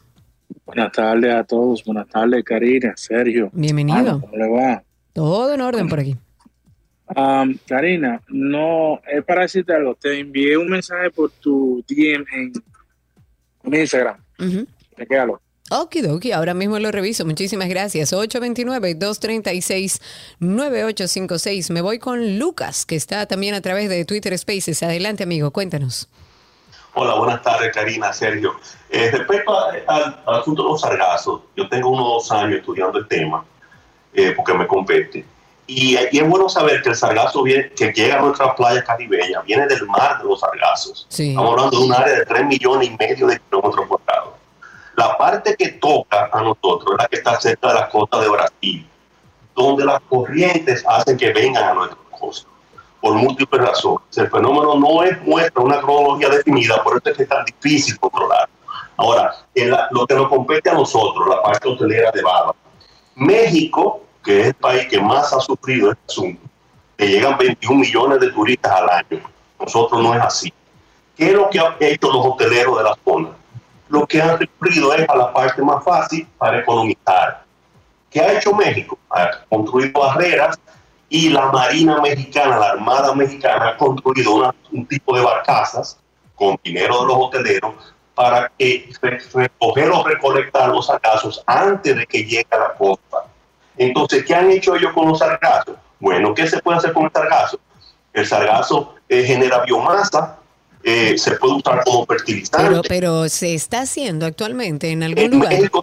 En México se está haciendo, se están construyendo ladrillos para construcción de viviendas con este tipo de sargazo. Pero en cantidades, digamos, que sea significativo, porque sí, he visto que en algunos lugares se están haciendo pequeñas pruebas, pero es con pequeñas cantidades de este sargazo, o sea, no para la cantidad que llega a México, por ejemplo, o que llega a nuestras costas.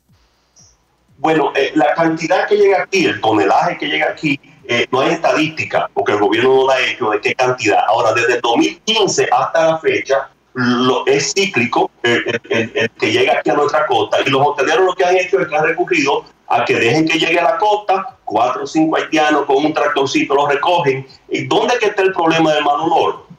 Bueno, el problema del mal olor viene de ciertos sustratos que depende cuando muere, pero donde lo vierten aquí es que el viento lo trae. Hay una área entre Macao y Bávaro, que es el vertedero municipal a cielo abierto, que eso es un problema de muchísimos años. Ahora, ¿qué sucede? Que lo están tirando en ese vertedero y más que el que muere en la playa, el viento trae toda esa tonelada de mal olor a Bávaro.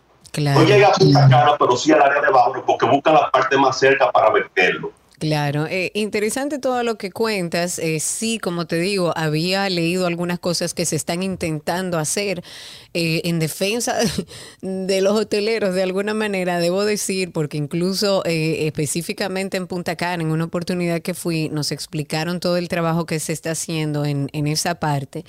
Y créame que no es tan simple como que buscan a 2 o 3 personas para recogerlo. Hay dentro del mar, ellos tienen una barrera, que no sé de qué está hecho, pero tienen una barrera que últimamente es tanta la cantidad de sargazo que sobrepasa esa barrera. Claro. Porque ellos lo que hacían era recogerlas ahí y con un barquito recogían lo que quedaba. A mí lo que me extraña, Karina, que es imposible. A mí lo que me extraña, Karina, es que no hayan comprado las barcazas correctas para eso. Hay unas barcazas que tienen una correa, ¿verdad? Una correa hidráulica que lo que hace es que va por el mar y va recogiendo eso y lo va tirando en la parte de atrás para después verterla en cualquier otro lugar.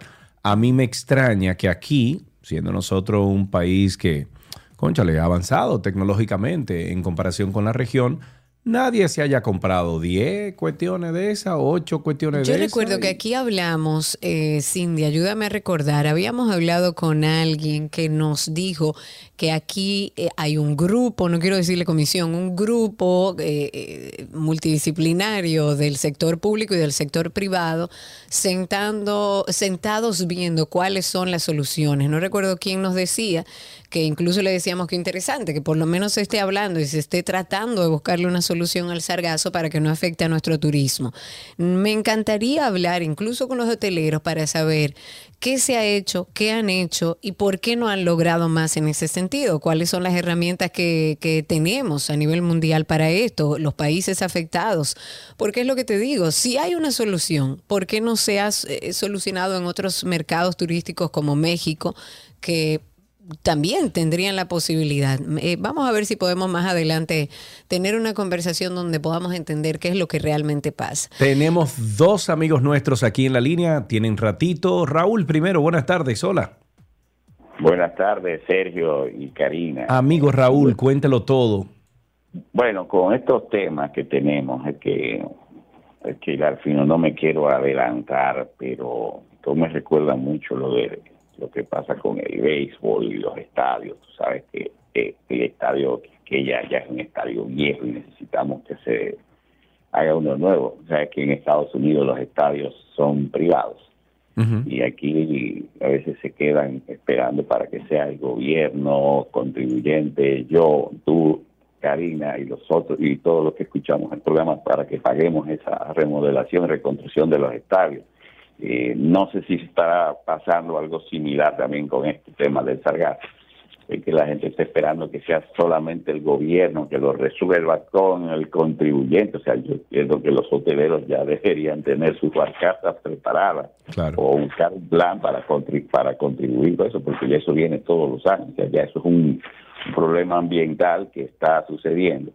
Y con relación a lo de la carretera, también aplica similar, porque esa carretera del sur yo la he recorrido toda la vida desde niño y siempre, a pesar de que no tiene tantos carriles, me refiero a la carretera que va hasta Barahona, hasta Pedernal, hasta San Juan, como la carretera Duarte, el comportamiento que se está viendo ya es un problema del ciudadano, del usuario, del chofer, de los choferes, que se han vuelto más imprudentes, más necios. Problema de educación, es el problema de la educación que también tiene que ver con este 4% que...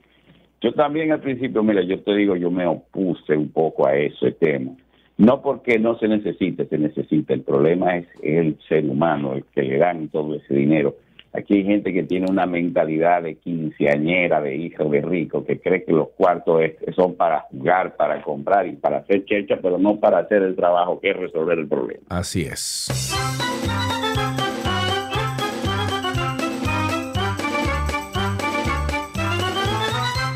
Tenemos en la línea Haddington. Buenas tardes, amigo. Hola, Sergio. Hola, Karina. ¿Cómo están ustedes? Saludos, mi hermano. Aquí en calor, pero estamos bien. Díganos. Disfrutando. Hermano, un poquito desconectado. Yo sé que ustedes han debatido ese último tema que el señor estuvo hablando ahora sobre el tema de la educación, el 4%. Sí. Yo particularmente me siento indignado. No había podido comentarlo, porque yo entiendo que las comparaciones son tediosas, pero a veces necesarias. En otros países, con situaciones menores que esa, la hecatombe en el gobierno hubiera sido algo grande. Tú escuchas al ministro de Finanzas justificar el hecho, diciendo que no se está malgastando, que eso es una señal de honestidad, de transparencia, etcétera, etcétera, etcétera, para querer tapar, enmascarar lo que es una vergüenza. El hecho de que un ministerio tan importante, con tanta deficiencia que tiene este país en un tema de educación, ese ministerio, el ministro anterior y todos los demás incumbentes que deberían de supervisarlo, no hayan tenido la capacidad de ejecutar una planificación, no hayan podido planificar una ejecución presupuestaria correctamente. Eso deja mucho que decir de un gobierno que se supone una de las banderas principales por las cuales subimos ahí a la 27 de febrero era justamente el 4% de la educación, una de las ganancias que tuvimos como sociedad. Yo sí me siento de verdad muy indignado que el país, sencillamente lo que esté discutiendo, si Lionel, si el PLD, si el PRM, carajo, hasta cuándo nos vamos a poner de acuerdo y imponerle, no importa quién gobierne, cuáles son realmente los temas que necesitamos como país para poder avanzar. Gracias.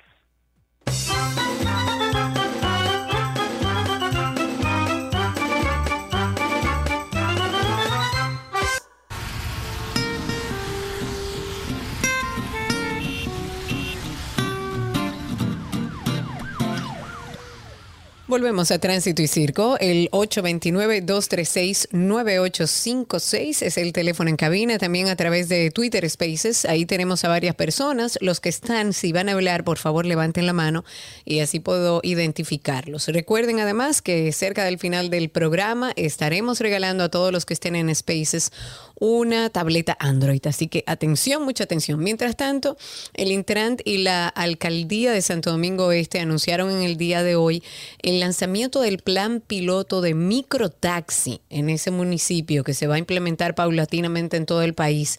Sería interesante conocer más detalles sobre lo que significa el microtaxi en ese municipio. Ahí tenemos a Luis el Campesino a través de Twitter Spaces. Adelante, Luis. Muy buenas tardes, equipo humano. Sergio Carlo, Karina. Hola, mi querido, ¿cuánto tiempo?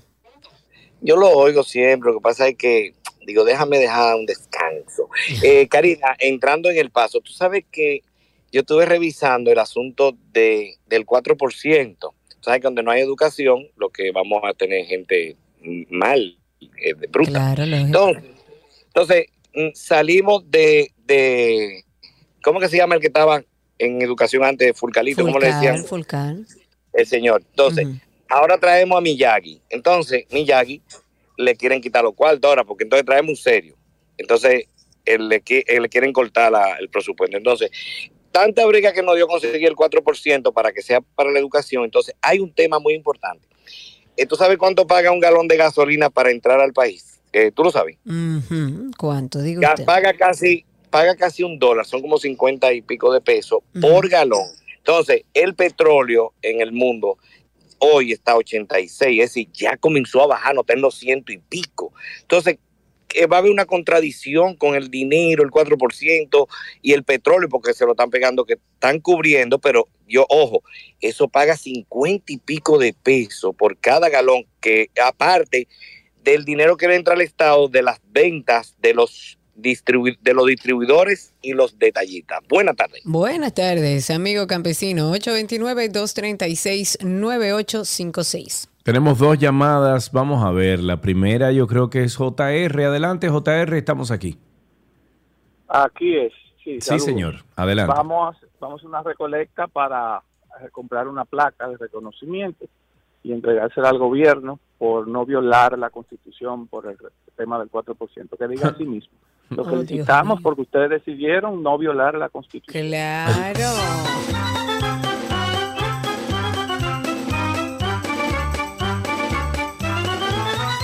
Héctor, adelante, estás en la línea. Muy buenas tardes, jóvenes. Adelante, mi querido. Miren, está muy bien que sigamos quejándonos por aquí y todas las cosas, pero por más vueltas que le demos, al final de cuentas, nosotros somos culpables de toda la permisividad. Porque después que estamos viendo que el hermano de Danilo va para afuera, como que nada, con un escándalo tan alto, tan fuerte y todo, y nos hemos quedado de brazos cruzados como que nada. Bueno, pero espérate, Héctor, lo que pasa es que la ley lo estipula, entonces desde hace mucho tiempo se preparó la ley para lo que está sucediendo en el día de hoy.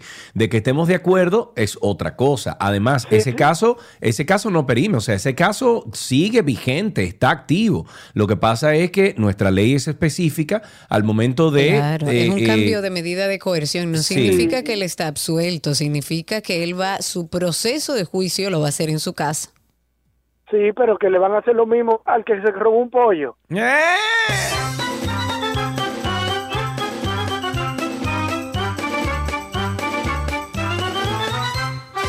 Antes de finalizar, algunas cosas del sargazo, porque estaba buscando información y de hecho Cindy nos envió algo que en su momento Marcos Díaz había comentado de la eventual instalación de una planta de bioprocesamiento del tema del sargazo que tanto preocupa a la República Dominicana como destino turístico. Ellos en ese momento, creo que fue en julio que estuvieron hablando y creo que para esa misma época estuvimos hablando al aire sobre eso, de esta planta que suponía la solución del impacto en la mitigación de esa planta en las costas de nuestro país. Y a juicio de Marcos Díaz, era una empresa finlandesa, si mal no recuerdo, de refinación de algas, donde se hablaba en ese momento. También nos dijeron que Jake en Punta Cana, que ese es también un parte del proyecto que conozco, que se está utilizando el sargazo. Lo que pasa es que mucha cantidad se está utilizando incluso para compostar. Lo que pasa es que es tanto que se hace difícil incluso a nivel privado buscar soluciones. Yo creo que debería ser una solución que se dé trabajando conjuntamente con el sector público-privado, porque hasta donde tengo entendido y según me confirma un amigo, no hay una cabeza a cargo, no hay un punto focal del tema desde el Estado. No, pero ahora es que hay que hacer un ministerio del sargazo. No hay que hacer ningún ministerio del sargazo. No hay demasiada gente trabajando en el Estado que pueden hacer un plan y sentarse con el sector hotelero, turístico, privado y decir, ok, ¿qué podemos hacer juntos? Sé que se han hablado, sé que han habido reuniones, pero no hay nada serio alrededor de esto, que veamos una luz en torno a algo que ya no va a parar. Tenemos que saberlo, no va a parar. Así es. Con esto finalizamos entonces Tránsito y Circo. Gracias a todos por la sintonía. Gracias por llamar aquí. Recuerde que a través de Twitter Spaces, no del teléfono, Twitter Spaces, estamos hoy regalando una tableta. Tiene que entrar a @twitter.com y luego usted busca ahí @12y2 y entonces ahí usted puede participar para ganarse la tableta del día de hoy. Ya regresamos con mucho más.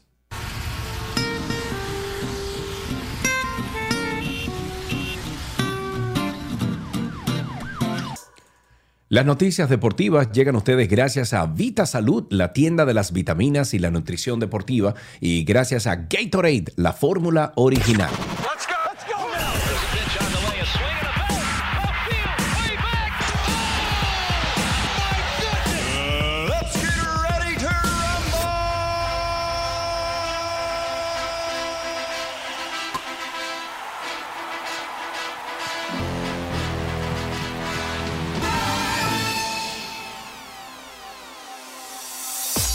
Estamos en Noticias Deportivas, señores. Tenemos en la línea a Elizabeth Jiménez. Ella tiene 16 años y se convirtió en la primera atleta dominicana de natación, hombre o mujer, en clasificar a 2 semifinales en un mundial. ¡Guáscala, cacháscala! ¡Ey! Una dura. Bueno, pues Jiménez, Elizabeth, compite en la FINA World or Fine World Junior Swimming Championship en Lima, Perú. Esta nadadora quisqueyana dominicana lo hizo en las pruebas de 50 metros y 100 metros espalda. Y básicamente queremos felicitarla y la tenemos en la línea. Elizabeth, tú eres una montra con tu impantano, manita. ¡Hola! ¿Cómo estás?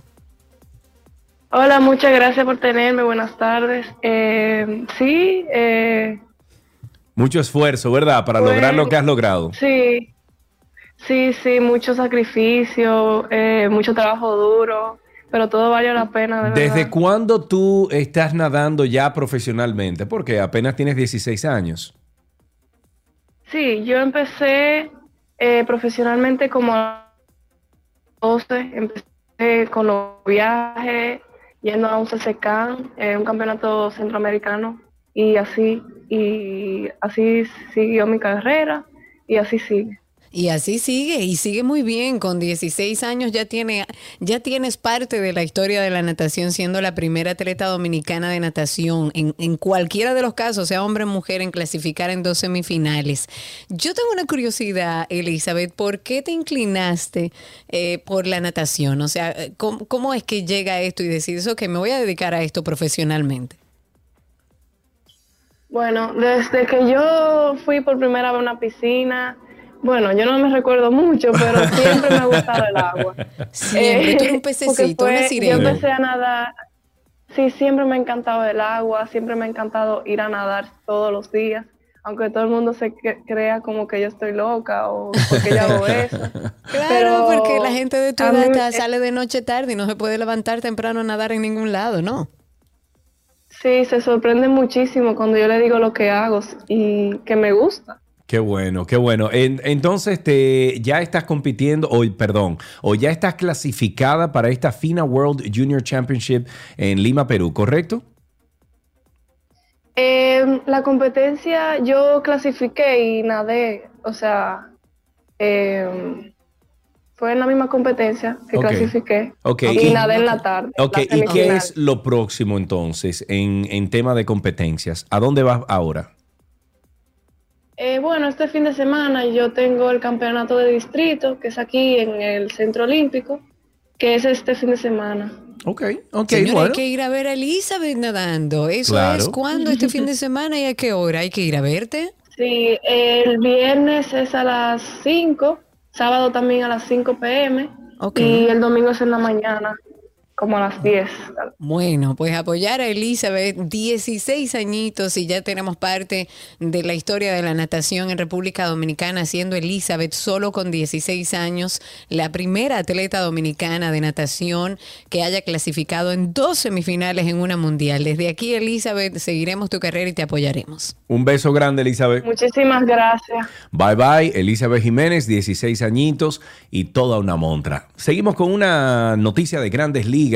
En Grandes Ligas, el torpedero dominicano Fernando Tatis Jr. fue sometido a una cirugía para reparar el desgarre que padecía en un tendón de su hombro izquierdo. La operación fue pospuesta una primera vez debido a que Tatis Jr. presentó síntomas de fiebre, gripe, los cuales el equipo especificó que no estaban relacionados con síntomas del COVID-19. Esta lesión provocó que el niño, como se le dice, como es conocido Tatis Jr., perdiera tiempo de juego debido a las molestias que experimentó cuando ejecutaba su swing al agotar un turno al bate o al intentar detenerse con el brazo al deslizarse en un recorrido por las bases. Pronta recuperación. En una noticia de voleibol, nuestras reinas del Caribe, señores, se mantienen invictas en el Norseca Final Six tras doblegar anoche 3-0 a Puerto Rico, que hace rato ya que le estamos dando zurra. Esto en el cierre de la tercera jornada del evento que se celebra en el Palacio Ricardo Arias del Centro Olímpico Juan Pablo Duarte. Las acciones del Final Six continúan este miércoles, o sea hoy, con el partido entre México versus Puerto Rico, que va a ser a las 3 de la tarde. Luego sigue el enfrentamiento entre Estados Unidos y Cuba a las 5 de la tarde y cierra la jornada República Dominicana y Canadá a las 7 de la noche.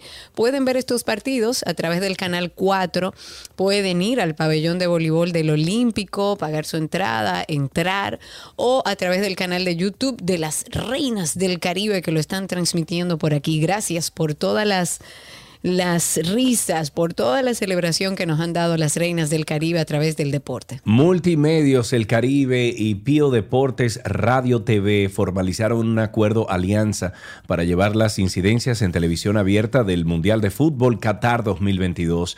Este es el evento de mayor audiencia, ya que se proyecta que se ha visto por más de 5,000 millones de personas en todo el mundo.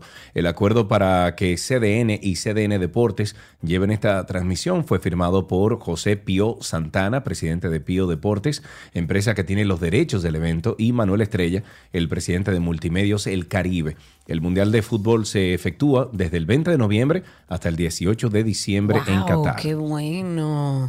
Yo me voy a vivir eso en otro lado. Ya lo dije, me voy para Argentina. Este tiene que ser el Mundial en el que gane Argentina. Yo tengo que celebrar. En una noticia de baloncesto, el equipo dirigido por el exjugador de la NBA y la selección argentina, Pablo Prigioni, venció al conjunto dominicano con marcador 90-78 por la tercera participación del Grupo B del torneo continental. El equipo dominicano va a enfrentar a Brasil en el partido de cuartos de final el próximo jueves a las 8:10 de la noche, en la continuación de las hostilidades. Ok, recuerden, señores, que hoy estamos rifando una tableta ONN Generation 3, Generación 3, es Android. Esto nos lo donó nuestro oyente Joaquín, y esto será exclusivamente a través de Twitter Spaces. Twitter Spaces, usted entra ahora mismo a twitter.com /12y2, y ahí entonces arriba va a ver titilando el loguito de 12y2, le da un clic y eso lo va a llevar a Twitter Spaces. Es bueno que ustedes, amigos oyentes, tengan la aplicación nativa de Twitter, porque es la única forma de poder acceder a Twitter Spaces para poder interactuar. Si lo oye, por ejemplo, a través del web browser o del buscador, perdón, del navegador de internet, pues no va a poder interactuar, y en el caso de hoy necesitamos que usted interactúe con nosotros. Entre ahora mismo, estamos regalando hoy. Vamos a regalar una tableta ONN Generación 3 Android que fue donada por nuestro oyente Joaquín. Y esto es exclusivamente a través de Twitter Spaces. Hasta aquí Deportes en 12y2.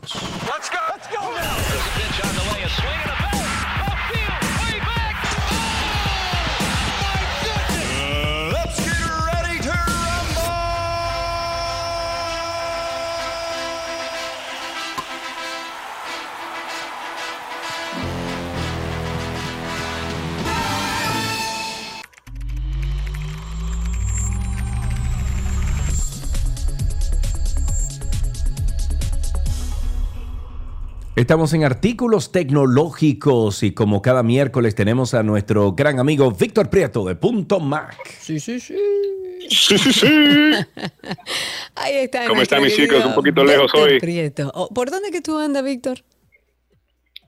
Me encuentro en la ciudad de Orlando, Florida. Estoy en un evento junto a Apple aquí. Estoy con mucho personal de Apple viendo el evento. Ellos hoy son espectadores como yo. Y claro, Estamos aquí todavía viendo el evento que está corriendo desde la 1:00 p.m, un evento empacado de nuevos productos, de nuevos anuncios.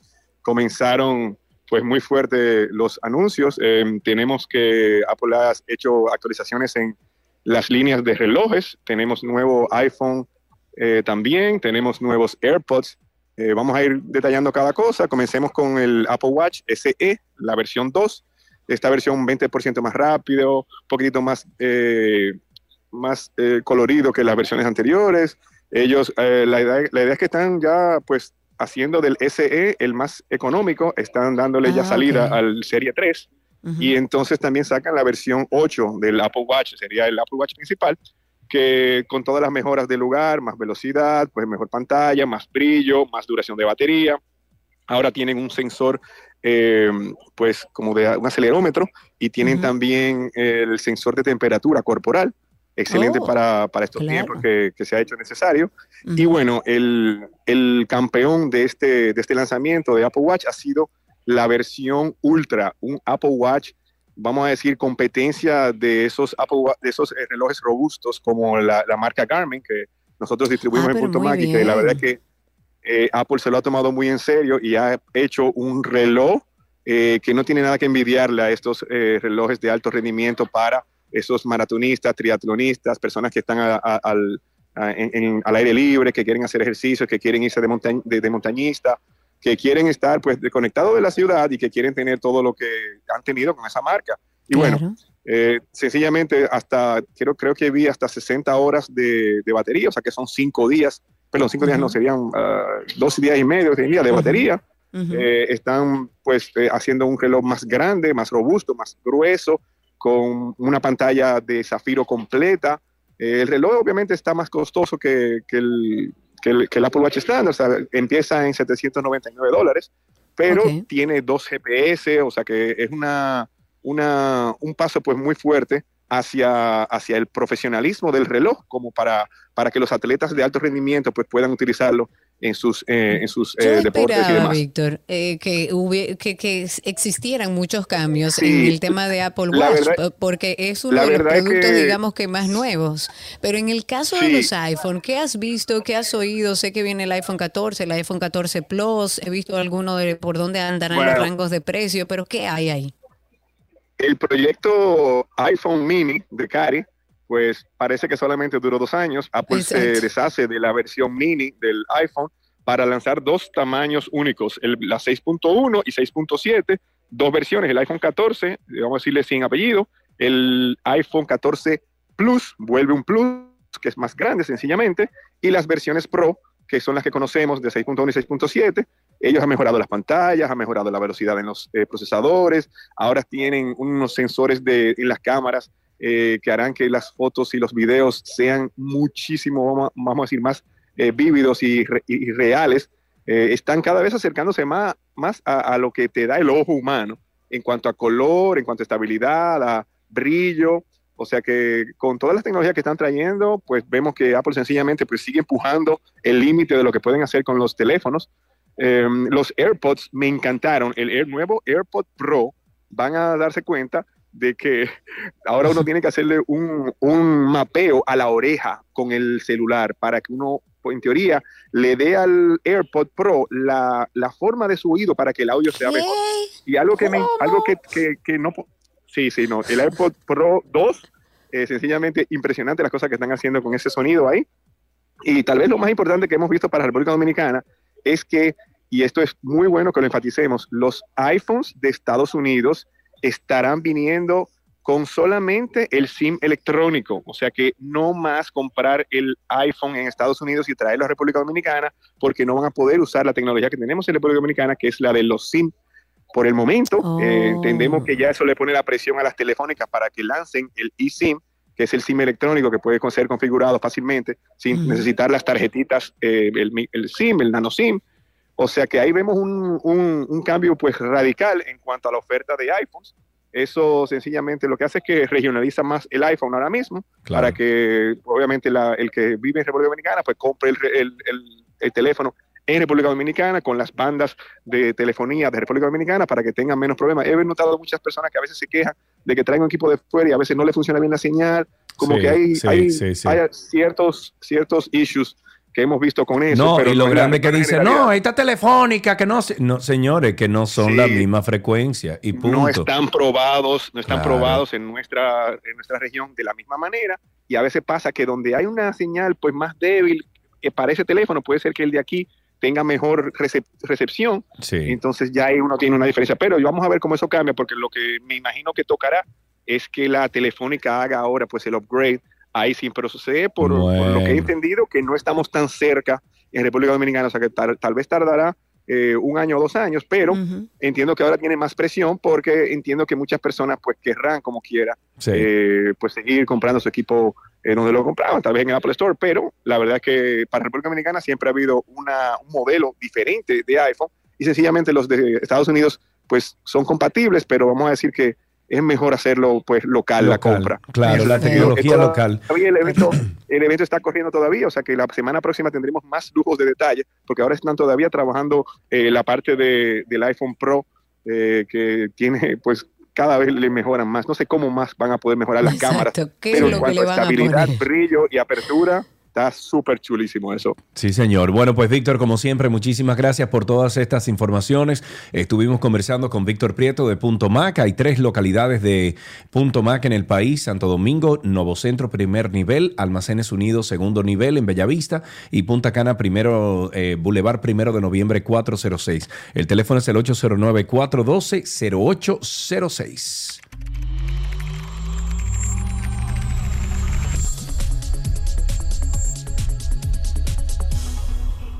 En este minuto y medio que nos queda, nosotros queremos regalar aquí en 12 y 2 a través de Twitter Spaces y solamente para los oyentes de Twitter Spaces en @12y2 una tableta ONN Generación 3 Android. Esto fue una donación que nos hizo nuestro oyente Joaquín y bueno, la pasamos a ustedes. Vamos a ver, tenemos unas preguntas a aquellas personas que están con nosotros en Twitter Spaces. Si usted contesta esta pregunta, tiene que ver con el programa de hoy. Si usted contesta estas preguntas correctamente, listo. ¿Ya? Así de fácil, sí. Así. Es tan simple como eso, a ver si han estado sintonizados con nosotros, además para motivarlos a que utilicen esta vía que es muy fácil, realmente fácil. Yo me estoy riendo porque yo estoy viendo la primera pregunta que puso Cindy aquí. Ajá. Bueno, bien, señores, vamos a ver. Primer participante que levante la mano y que quiera ser oyente. No. En este momento lo que vamos a hacer es lo siguiente. Todos los que quieran participar, soliciten ser hablantes. Sí, pero en este momento. Uno, pero éntralo uno a uno. Exacto. Y vamos a ir en el orden en que yo los veo en Twitter Spaces. El participante debe contestar todas las preguntas que le vamos a hacer correctamente para que pueda llevarse su tableta. Si no, pasamos a otro participante, ¿de acuerdo? Voy entrando a todos los que están solicitando y en el orden en que queden estaré regalando esa tableta. Ahí están todas, creo que ya están todos. Vamos a ver, vamos a dar paso a la primera persona. A ver, ¿ya están todos? Sí. La primera persona en este momento es Eddie Miller. Eddie, atención, mucha atención, habilita tu micrófono para ver si contestas correctamente todas las preguntas que tenemos aquí. A ver, Eddie. Sergio, es todo tuyo. Ok, Eddie, ¿me escuchas? Eddie. Eddie se fue. Ah, Eddie, pues tumba, próximo, que ya estamos pasadito de tiempo. Vamos arriba. Ok, entonces eliminamos aquí de hablantes y nos vamos entonces con el segundo. Ay, Dios mío. El segundo es Rafael Melo, lo tenemos ahí. Rafa, habilita tu micrófono. Le pedimos por favor que utilicen el teléfono en su oreja para que no retroalimente aquí en el espacio. En el caso de Twitter no creo que se puede, Karina. No se puede. Pero tenemos ahí, a ver, aquí tenemos a Rafa. Rafa, te vamos a pedir que bajes el volumen del radio, nos escuches por el teléfono exclusivamente. ¿Estás ahí, Rafa? Rafa, ¿sí? ¿Nos escuchas? Sí, no te escucho. Perfecto.